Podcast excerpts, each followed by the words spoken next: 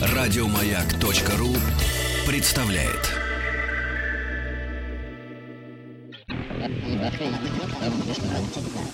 Объект 22. 22. Объект 22. Творческая деятельность помогает сохранить память и умственные способности вообще, особенно в старости.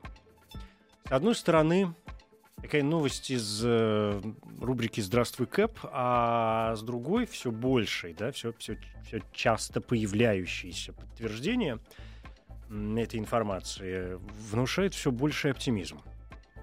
Новое исследование затронуло не очень много, 256 человек, но средний возраст их э, 87 лет. Среди прочего, люди рассказывали о своих хобби, и после четырех лет исследований, что, в общем, достаточно долго, у людей, занимавшихся рисованием или скульптурой, риск нарушений был на 73% ниже, чем у других участников. Добровольцы, практиковавшие ремесла, ну, там вязание разнообразное и так далее, имели на 45% меньше шансов получить когнитивные нарушения. А вот такие увлечения, как, например, походы в кино или театр, снижали риск вовсе на 55%. Но, кроме того, позитивный эффект приносило использование компьютера. Ну, то есть постигать что-то новое, такая половина дела получилась. Но хорошо, если и руки еще чем-то заняты. Желательно чем-нибудь загадочным.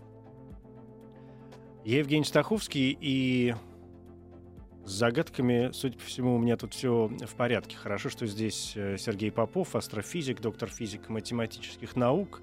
Здравствуйте. Здравствуйте. Да, спасибо, что добрались до нас, нашли время, тем более, что тема, на которую я с вами буду пытаться разговаривать, ну, для меня это, безусловно, загадочная, я думаю, что в какой-то мере степени останется загадочной даже по итогам а, нашей сегодняшней беседы. Поскольку речь идет о, о черных дырах. Я сам себя, честно говоря, чувствую себя какой-то такой черной дырой, которая, с одной стороны, будет как-то пытаться все это дело поглощать, всю вот эту сингулярность э, ис- используя и так далее. Но я хочу, чтобы вы мне сказали сразу.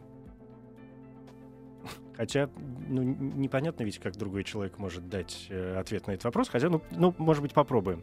Как вы думаете, насколько сильно мне сегодня придется включать фантазию и вообще выходить за пределы разумного? Эм, Ну, зависит от, можно, в принципе, попробовать говорить об астрофизических черных дырах. Есть два разных подхода к тому, как мы говорим о черных дырах. Э, Я астрофизик, поэтому мне проще более простой подход. Можно позвать физико-теоретика, и у них там много всяких вопросов. Вот вас сейчас должно волновать, исчезает ли информация в черной дыре. Ну, Вот например. в вас она попадет, Ну, она такой, там да. исчезнет внутри. Мгм. если вы себе представляете черной дырой. И у физиков там много всяких проблем с черными дырами. А у астрофизиков А у меньше. астрофизиков все проще, да. Э, У астрофизиков, я бы сказал, если объект выглядит как черная дыра, как мы ожидали бы, то и хорошо. Дальше мы их можем изучать как астрофизические объекты и называть их черными дырами, можем называть кандидаты в черные дыры. Но это, в общем, такие словесные игры. А физик должен понимать, э, в отличие от вас, откуда они берутся? А, нет, откуда берутся, это тоже наши, Это скорее, тоже ваши. да. А вот всякие детали, все вопросы, а что будет, если я упаду в черную дыру, меня вот во что расплющит, попаду ли я в другую вселенную, или я сгорю, падая в черную дыру. Это вот все вопросы Мгм. к физике. Астрофизикам как не очень это важно. Ну, не то, что не важно, а просто черные дыры действительно объекты довольно удивительные. Вот, э, напрягая воображение, Да. попробуем вначале простой образ. Представьте такое облако из пылинок. Но каждая пылинка — это часы.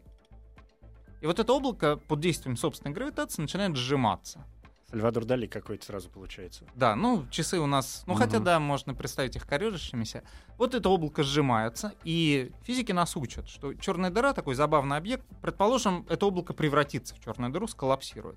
Но если мы обладаем бесконечными техническими возможностями, можем наблюдать очень длинные волны электромагнитные, видеть очень слабые объекты, то мы всегда будем видеть все эти часы, включая самые центральные. Но только ход времени в них будет замедляться. В принципе, это означает, что для удаленного наблюдателя черная дыра в результате коллапса такого облака, то же самое коллапса звезды, еще чего-то, как бы и не возникает.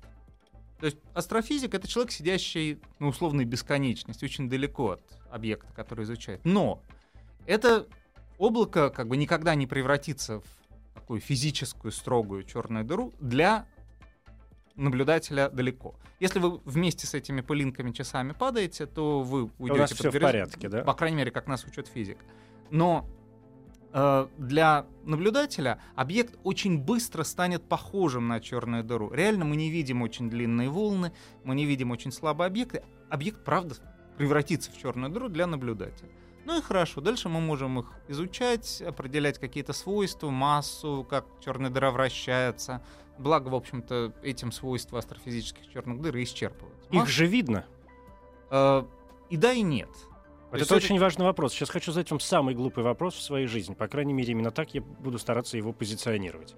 Черная дыра называется черной дырой, потому что это реально черная дыра в общечеловеческом представлении, или это такое абстрактное понятие, и вы так договорились? Ну, я бы сказал, что, наверное, абстрактное понятие. То есть все-таки дыра мы воспринимаем как такой объект, который что-то действительно разорвал вокруг себя. Черная дыра — это некая область пространства. Вы можете, например, в космическом корабле облететь вокруг нее со всех сторон.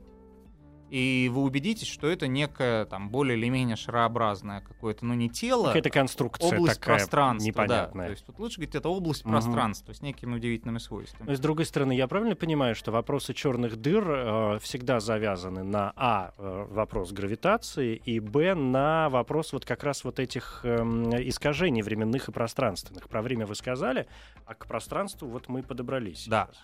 А, действительно, собственно, в общей теории относительности все массивные тела искажают пространство вокруг себя. Просто кто-то больше, кто-то меньше, а кто-то вот таким критическим образом, заставляя какую-то область пространства совсем окуклиться, замкнуться сама на себя. И особенность черных дыр состоит в том, что изнутри наружу сигнал не попадает. То есть они поглощают что-то, но не выпускают это Да. потом из себя. И вот для астрофизиков как раз поэтому внутренность черных дыр это такая вот черный ящик, черный шарик. Отсюда и черный цвет, видимо, который Да. тоже все время что-то там поглощает. Э, И в астрофизике реально вот сейчас мы видим или вещество вокруг, например, жило было две массивных звезды. Одна взорвалась как сверхновая, превратилась в черную дыру, вторая осталась нормальной. Вещество с нормальной звезды потихонечку начинает перетекать на черную дыру, и оно может закрутиться в диск вокруг. Оно нагреется там, и мы видим этот диск. Мы можем что определить из наблюдений? Мы можем определить, что в центре этого диска находится массивный объект, мы можем посчитать массу, очень компактный и сам по себе ничего не излучающий. Ну тогда из всего многообразия хороших физических объектов, можно, конечно, всякую экзотику придумывать, но из хороших физических объектов черная дыра прекрасно подходит. И тогда мы говорим, что этот объект кандидат в черные дыры. Ну, часто слово кандидат отбрасывается, поскольку сейчас, я бы сказал, мало у, кого есть сомнений, что, по крайней мере, с такой астрофизической точки зрения, мы имеем дело с, действительно с черными дырами. Тем более, что их достаточно много, насколько я понимаю. Это же не какое-то такое рядовое явление, которое где-то там, ну, точнее, не рядовое как раз, а наоборот, да, очень редкое явление, которое где-то получи, э, получилось, э, произошло, образовалось, и мы все начали его а, изучать. Но Черных тут дыр-то вопрос, ведь опять же, с чем сравнивать. миллионы. А, Если вот вообще мы говорим про нашу галактику, да, в ней может быть там 100 миллионов черных дыр. Но увидеть действительно трудно. И в галактике все хорошие кандидаты сейчас входят в эти самые двойные системы на определенной стадии эволюции. И поэтому в галактике их 2-3 десятка очень хороших кандидатов и еще 2-3 десятка неплохих кандидатов. Это если мы говорим о черных дырах звездных масс. Есть второй тип астрофизических черных дыр, такой большой. Это сверхмассивные черные дыры, которые в центрах галактик сидят. Вот у нас сидит тоже в центре галактики черная дыра. Млечного пути. Да. Мы вокруг нее. А, ну, и да, и нет. То есть мы как бы вокруг нее, потому что она сидит в центре, но если мы ее уберем оттуда, и там просто будет пустое место, наше движение от этого никак не изменится. Черная дыра гораздо легче галактики, и поэтому динамически для нас, сидящих где-то далеко на окраине, в общем-то, галактики, в таком обобщенном чертаново галактическом, для нас это не так важно. То есть А, пока мы в нее схлопнемся, пройдет еще... но мы в нее не схлопнемся, потому что, э, опять-таки, она недостаточно тяжелая, Пока. Мы же не ну, знаем, что с ней произойдет равно. через Да, там, вот пару миллиардов очень лет. в- важно Да. сказать такую вещь. А, смотрите, Луна крутится вокруг Земли и на Землю не падает. И так происходит 4 миллиарда лет.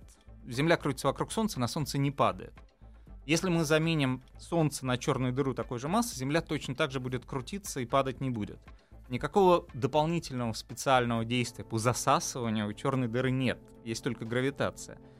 И поэтому попасть в черную дыру, в общем-то, настолько же нетривиально, я бы сказал, как упасть в какую-нибудь звезду. То есть это, я правильно понимаю, что это по сути своя пустота все-таки? Э, ну, И чем это- тогда эта пустота отличается, скажем, от э, того космоса пустого, да, Окей. э, который мы привыкли себе представлять, что вроде как здесь ничего нет? Окей, если вот создали черную дыру и дали ей сколько-то постоять, да, чтобы она так успокоилась, Настоялось как следует. Да. Да. а, то вещество материальное, которое есть, оно все должно упасть в центральную сингулярность. Мы не знаем, что там, но вот вещество соберется в какой-то очень маленькой области в центре. Вся остальная часть, весь остальной объем черной дыры будет заполнен, но если хотите, искривленным пространством. То есть существенно, что пространство там существенно искривлено. Что это И это- означает, все-таки говоря человеческим языком? Что значит искривленное Окей, пространство? а, Опять Сальвадор да. Дали? Ну, можно, конечно, представлять себе какие-то далианские образы, они ничем не, лучше, не хуже.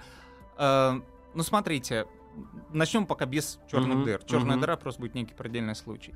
Вот мы смотрим на звездное небо. Пока оно такое вот красивое, можно представить себе очень много звезд там, как в фильмах любят показывать, чего никогда не бывает. На небе не так много звезд глазом видим. Но вот у нас очень красивое звездное небо. Теперь берем и помещаем где-то темный объект массивный. Вот он пока никакая не черная дыра, шарик, планета. И картинка звездного неба немножко изменится, потому что это массивное тело искривляет пространство вокруг себя, и световые лучи это чувствуют. Они начинают идти не по идеальным прямым линиям, а по линиям, которые искривлены. Это все равно будет кратчайший путь для них, но они двигаются уже по искривленному трехмерному пространству. Это понятно. Вот. Эм, Соответственно, картинка меняется, и мы можем судить, какая масса их искривляет. Мы можем определить параметры этого объекта. Ну а дальше мы можем увеличивать массу этого темного объекта при том же радиусе или сжимать его. И пространство вокруг этого объекта будет все более и более искривленным, все заметнее будет это искажение. Можно сзади не красивую картинку звездного неба, а реально какое-то изображение поставить. И оно будет как будто вы смотрите сквозь стекло с такими дефектами или смотрите на отражение в кривом зеркале. И потихонечку вот вся эта картинка будет искажаться, но если это черная дыра, искажение будет действительно сильное. Например, э, вот диски аккреционные вокруг черных дыр, про которые мы уже упоминали в двойных системах, диск, он сам по себе достаточно плоский. Но если мы смотрим на него издаля, то он нам будет казаться определенным образом изогнутый. Ну и все, кто смотрел фильм «Интерстеллар», теперь знают, как выглядят такие изогнутые диски. Там их впервые честно-честно показали в большом. По-настоящему. Да. А, чем как бы фильм, видимо, и ценен. А, И это свойство вот именно искривления пространства. И мы можем судить о свойствах объекта, который там сидит. И мы можем сказать, увидев такую картину, что из более или менее нормальных объектов, которые есть у физиков, черная дыра это лучший кандидат на объяснение той искривленной картины, Которая вообще происходит во Вселенной, да? Ну, вот в данном Ну, конкретном в данном, объекте. да, да. я- да, я понял. Вы э, произнесли два слова, к- за которые я хочу зацепиться, ну, потому что поскольку тема черных дыр мне не кажется совсем прозрачной, я повторюсь, да, и поэтому я буду так иногда цепляться к каким-то словам, чтобы мы их э, расшифровывали, пусть в 160-тысячный раз, но тем не менее. Вы вспомнили, не я, вы, про «Интерстеллар» и, про, и произнесли слово «сингулярность», которое как раз очень стало э, довольно часто употребляться именно после фильма «Интерстеллар», как мне кажется, не всегда в очень правильном э, контексте. Насколько я понимаю, сингулярность в разных, ну, науках даже, скажем откровенно, а, употребляется, ну, сам термин в несколько разных э, значениях. Когда мы говорим о физической, да, математической э, сингулярности, все-таки что мы имеем в виду? Э, Мы имеем в виду, что какие-то параметры обращаются в бесконечность в этой области. И тогда она вот такая выделенная, сингулярная. Э, В данном случае, если взять общую теорию относительности, получить решение для внутренности черной дыры, то окажется, что плотность в центре черной дыры достигает бесконечных значений, потому что вот все пути ведут в сингулярность черной дыре. Вы Ну, фактически... то есть это такая бесконечность своего рода, выход за... Ой, вот это выход тех... Тот самый... Как это называется-то правильно? Горизонт событий? Нет, горизонт — это именно граница вот Мгм. этой области, границы черной дыры, можно так сказать. Но вот вещество ушло под горизонт, после этого вещество должно упасть в центр. Ну и, соответственно, сколько вы вещества не бросили, формально это должно упаковаться в бесконечно малый объем, поэтому там будет бесконечно большая плотность. В принципе, мы понимаем, что в реальности так не должно быть, просто вот что-то мы не умеем считать, что неудивительно, потому что, как правило, чтобы сделать какую-то хорошую физическую теорию, нужно что-то измерять хоть примерно в этой области параметров. Но поскольку мы не можем в лаборатории бесконечной плотности создавать или очень-очень большие, то, в общем, и неудивительно, что у физиков нет сейчас хороших рабочих моделей посчитать, что же там физически. Ну, где же их взять-то такими вещами заниматься? Это уже даже сложно себе представить, что это должны быть за хорошие модели. Ну да, потому что мы плохо себе представляем даже, что происходит в центре нейтронной звезды. Опять-таки по той простой причине, что в лабораториях мы не можем такие высокие плотности создавать. Они там всего раз в 10 больше плотности атомного ядра. В черной дыре заведомо в центре будет больше. Э, Ну и непонятно, как с этим работать. Ну, соответственно, это называют сингулярностью и могут там обсуждать какие-то вещи. То есть нечто бесконечное, я правильно понимаю? Выходящее за пределы... Да, а, ну, то есть становящийся бесконечным Да, в рамках за- за пределы той мыслимого. картины, в которой мы сейчас пользуемся. Мгм, вот в каком смысле. Ну, да, да, хорошо, чтобы было понятно, потому что действительно очень странное ведь слово, оно очень симпатичное, мне кажется. И у него такой хороший корень, этот латинский, сингулус, да, Мгм. Ну, обозначающий нечто такое единичное, по большому счету. И тут вдруг, э, то есть в, таком астрофизическом смысле сингулярность это как раз это не нечто единичное, а, а что-то получ- по- получается выходящее за пределы этой единицы. Ну, не знаю, вот происхождение слова, оно, как, как оно вошло в науку, для меня неизвестная вещь. Правило, мы пользуемся словами, не задумываясь. Не задумываясь. тем, Ну да, вроде как берутся. понятно, да. Нет, ну мне, мне кажется, вы как-то объяснили, ш- что это обозначает. По крайней мере, мы- у меня какая-то картинка нарисовалась. Надеюсь, не а, у меня одного. Давайте вернемся к э, вот, этой, вот этому горизонту событий и такому понятию, как э, гравитационный радиус. Потому что А, мы про гравитацию сказали, а куда она уходит, Окей. не очень. А, сама такая идея, ну не совсем черных дыр, ну какой она могла быть в 18 веке, в 18 веке и появилась. Идея довольно простая. На поверхности Земли есть первая космическая скорость, вторая космическая скорость. То есть если нам не мешает атмосфера, то какую скорость нам нужно сообщить объекту вот из пушки на Луну? С какой скоростью нужно выпустить ядро, чтобы улететь и стать спутником Земли или там попасть на Луну? это будет какая скорость? А, Для Земли это 11 с хвостиком километров в секунду. А, Соответственно, эта штука зависит от двух вещей. От массы объекта и от размера. Чем больше масса и меньше размер, тем эта скорость выше.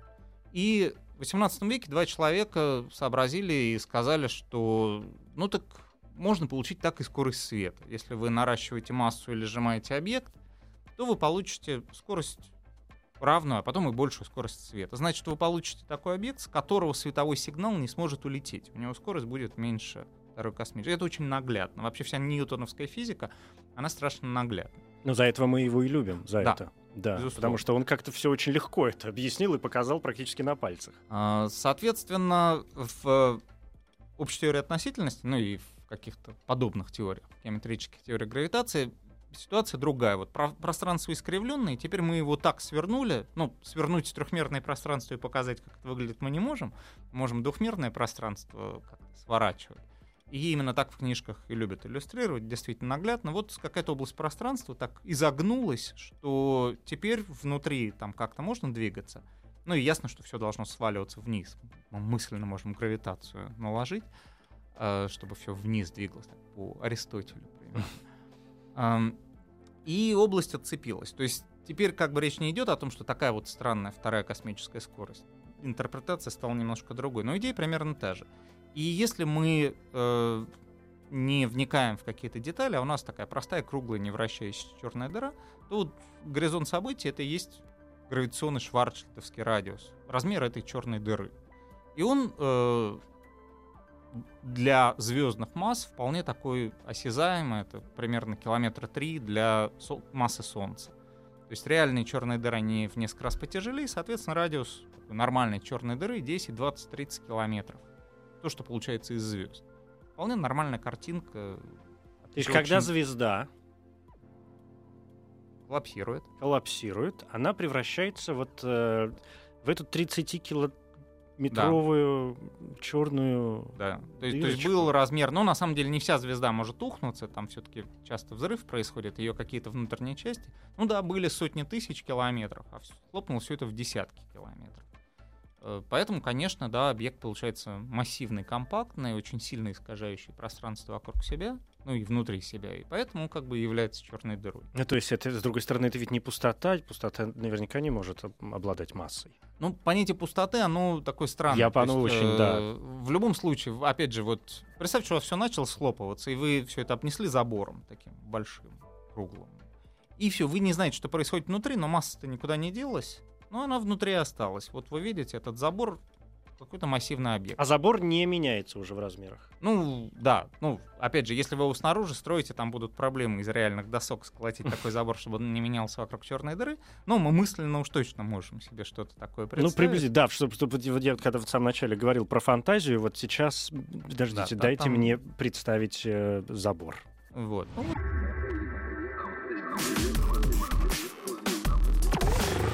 Объект 22.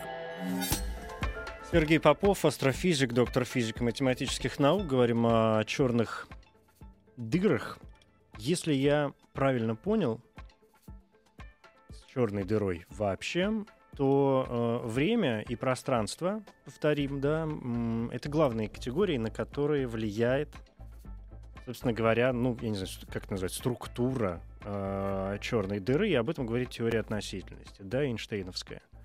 То есть и чем больше, чем более массивный объект, тем сильнее будет э, искажено время и пространство. а, вот нет, это забавно.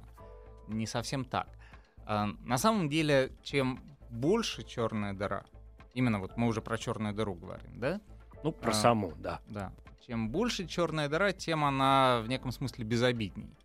А, Например, почему у нас есть во Вселенной, мы знаем черные дыры сверхмассивной с массой 10 миллиардов масс Солнца. Но самые яркие квазары связаны с более легкими черными дырами. Потому что когда растет размер черной дыры, то приливные силы на ее горизонте или вблизи горизонта становятся менее сильными. То есть чем напр- она больше, тем она слабее. да, в этом смысле да.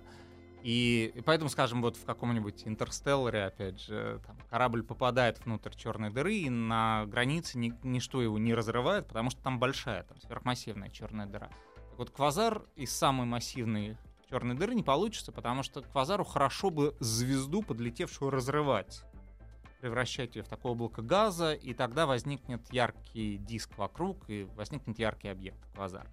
А самые тяжелые черные дыры, они не могут разорвать звезды, они их глотают целиком.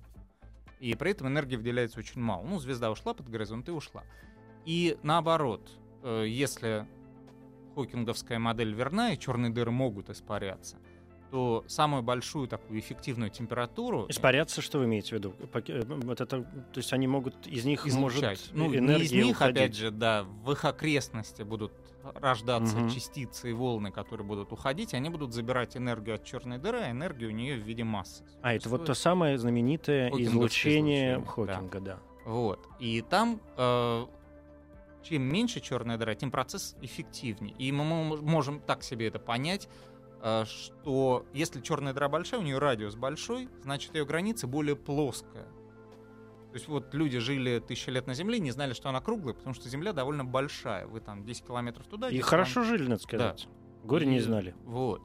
А чем меньше объект, тем заметнее то, что он кривой. И, соответственно, вот эта искривленная граница, искривленная поверхность, если, ну, поверхности нет у черной дыры, горизонт, это заметно для мелких черных дыр, и поэтому там все эффекты сильнее.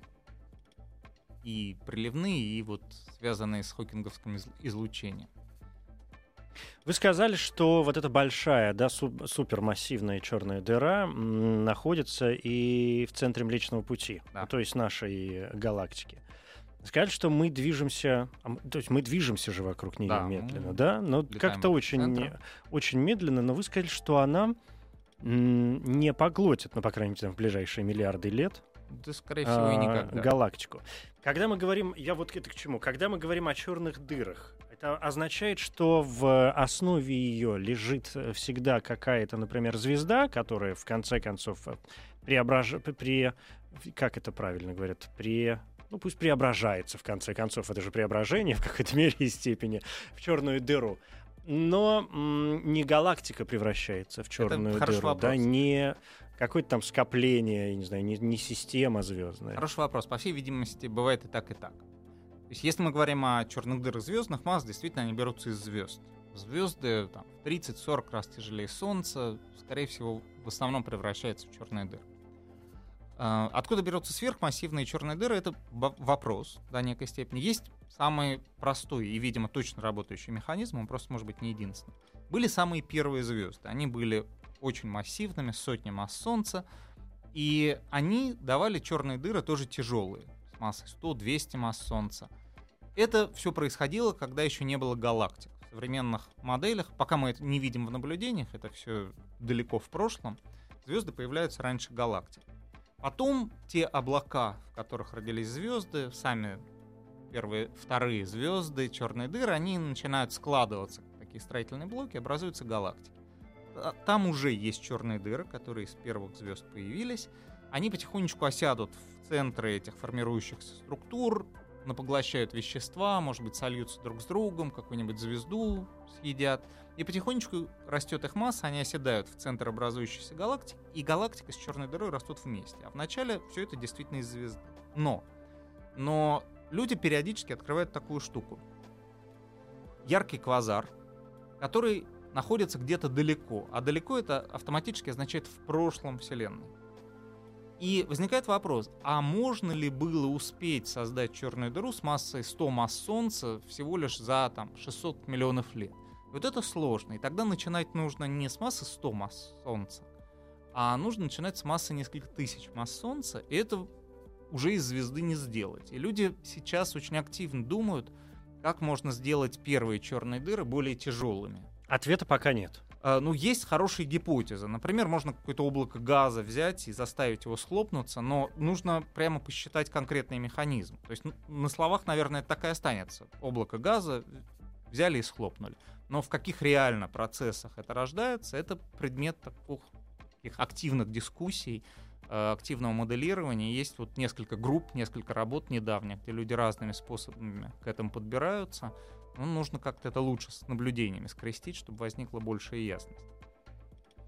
Хочу сделать шаг назад и утвердиться вот еще в, в каком знании по возможности. 25 августа 2011 года было сообщение о том, что впервые в истории группа японских и американских специалистов смогли в марте того же года зафиксировать момент гибели звезды, которую поглощает э, черная дыра. Да, это известный там, для вас, видимо, факт. Да, ну он такой не единственный. Да, но, но Мгм. впервые вроде как в 2011 году это произошло, там, скорее всего. По крайней мере, уж, уж заявили, так заявили, скажем откровенно. Что... Ну, и опять же, есть мнение, что черные дыры — это вообще какой-то такой ключ к пониманию законов э, Вселенной, зак- законов природы. Э, Ну, может быть, да, может быть, нет. То, что связано с гравитацией, да, многие связывают надежды, что изучение черных дыр поможет сильно продвинуться. Но вот поглощение звезды это как раз когда сверхмассивные черные дыры разрывают звезду, и в этот момент возникает довольно яркий источник. Мы смотрели на галактику, в центре не было яркого источника, и вдруг он возник. И несколько десятилетий уже назад люди начали, лет 20 назад, начали открывать такие штуки. Но несколько лет назад действительно открыли очень яркий объект. Там так получилось, что прямо вот как прожектор он светит и светит на нас. Поэтому мы увидели очень яркую вспышку. Э, Может быть, вот об этом идет речь. Э, И видно, что действительно разные звезды разрывают, там обычные звезды, белые карлики. По-моему, есть уже даже кандидаты, что там планету разорвало. То есть по характеру вспышки мы можем примерно догадаться, что же вспыхивать, но все-таки это вот астрофизика, это то, что происходит снаружи. Я ну вот в том-то и дело, да. думаю, что, что, это что, что, много что, же, о- что же происходит внутри? Потому что снаружи понятно, вспышки, разрывы, Да. какие-то процессы, которые вы описывали. Ну, а вот я что думаю- происходит э, при попадании Ну, объекта я какого-то думаю, в что черную мы дыру? совсем не скоро узнаем. Но вот какое-то ближайшее серьезное продвижение это, видимо, регистрация с помощью гравитационных волн слияния двух черных дыр. Ну, Представьте, у вас есть большой массивный объект, там 10 масс Солнца. Он падает на такой же объект, падает со скоростью света. Прорва энергии выделяется, но выделяется в очень экзотической форме в виде гравитационных волн.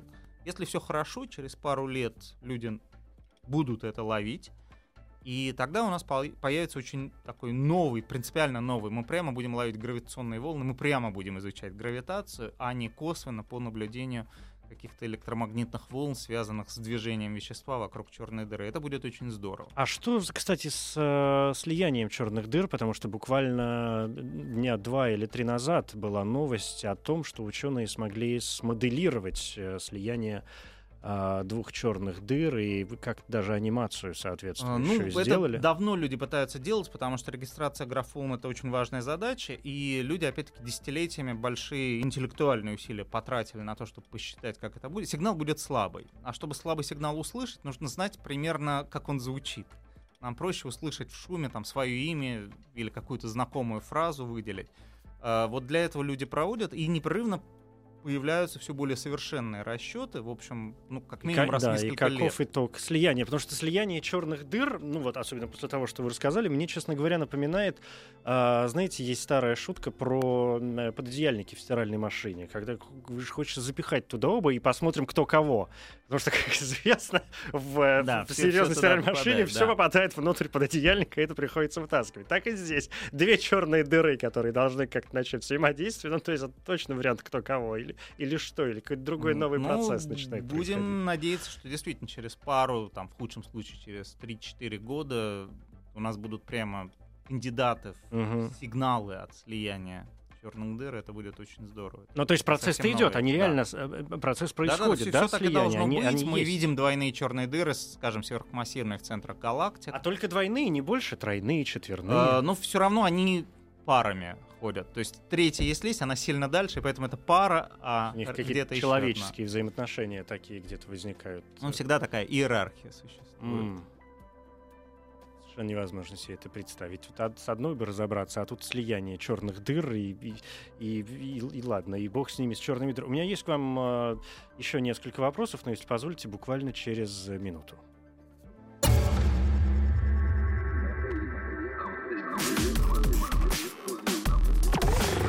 Объект 22.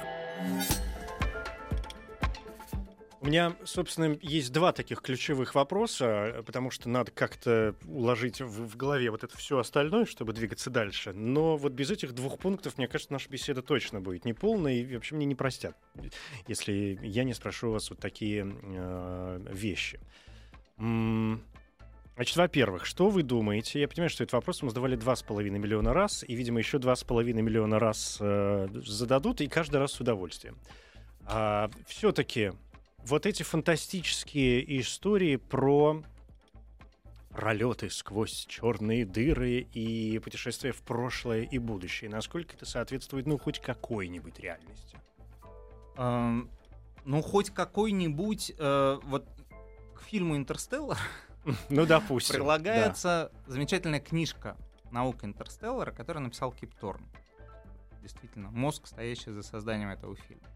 И у него внутри все разделено на несколько категорий. Это точное знание, э, такой educated guess и спекуляция. Но спекуляция научная спекуляция. Ну, хорошем которая- смысле да, этого в- слова. В хорошем смысле, основанная на хоть, хоть чем-то. А, вот, на мой взгляд, э, все такие путешествия сквозь черную дыру, они скорее попадают в раздел спекуляции. А, то есть это, в принципе, научно. Вы можете брать уравнение какой-нибудь теории гравитации, пытаться смотреть, нет ли там каких-то туннелей. Собственно, это и было открыто, это не фантасты придумали. Действительно, люди начали получать какие-то такие экзотические решения, где, попав в черную дыру, потом где-то можете выбраться из белой дыры. А, как решение это существует. Но вроде бы я не, не узкий специалист вот в этой области. А, Поэтому вроде бы создается такое впечатление, что долго поиграв с такими решениями, люди поняли, что с одной стороны мы вообще не уверены, что можно наши теории гравитации для такой экзотики применять, так экстраполировать. Иначе не будет э, теория гравитации работать. А, ну, всегда теория, она имеет область применимости. И вот мы создаем теорию гравитации. Вот снаружи черной дыры все хорошо работает. Сейчас мы так почти до горизонта проверили, все хорошо работает. А, что там внутри, мы не знаем. Ну, у нас нет ничего лучше, поэтому мы все равно можем посчитать. Представьте, что у вас есть какая-то экономическая модель, вас спрашивают, какой будет курс доллара в 2017 году. Ну, Ну, поди строго говоря, у вас есть Да. экономическая модель, И вы не нажимаете одна, Enter. вон их сколько. Да, они вам что-то посчитают. И какой-то прогноз будет. Ну или там прогноз погоды.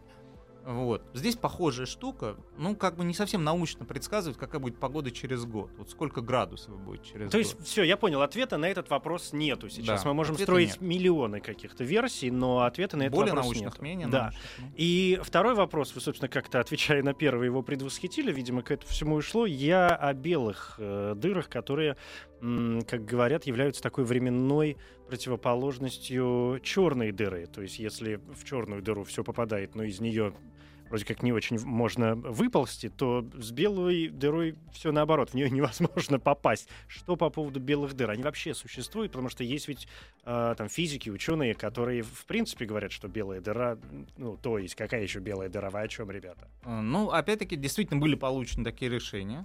Их можно получить. Э, Но решения есть, а когда люди их ищут, уже астрофизики, то ничего не находятся. То есть были идеи о том, что какие-нибудь активные ядра галактик, э, еще какие-то объекты с бурным энерговыделением, с выбросами вещества можно было бы описать, но сейчас нет никаких серьезных оснований для этого. Поэтому э, закрыть идею вообще очень трудно. Э, Поэтому, но если не нашли, значит, они тяжело. очень редкие. Да, вот там, допустим, мы живем в каком-нибудь 16 веке, да, и вот есть синие тигры или нет? Ну, никто не видел. А вот, может быть, есть какие-то неизведанные земли, где-то есть какой-то остров среди Ну то есть это, это, это теория предположений синий. вот Да. из этой области, да? Да, ну и... То есть оно не научно, но и не ну, антинаучно. да, оно не является Ни туда, ни антинаучным, сюда. да, но Но ни одной такой, белой что- дыры нету. Да, да, люди Не долго обнаружено. искали и ничего не нашли. Да, все, понятно. Спасибо большое. Сергей Попов, астрофизик, доктор физико-математических наук. Мне хочется э, верить, что черные дыры преподнесут нам еще несколько сюрпризов. Это же Приятных. да, приятных, конечно, потому что, ну, это, это же так интересно все время. Даже о таких, казалось бы, обычных, как я понял, вещах для вас, во всяком случае, как черные дыры, узнавать что-то новое. Спасибо. Спасибо. Объект 22. Еще больше подкастов на радиомаяк.ру.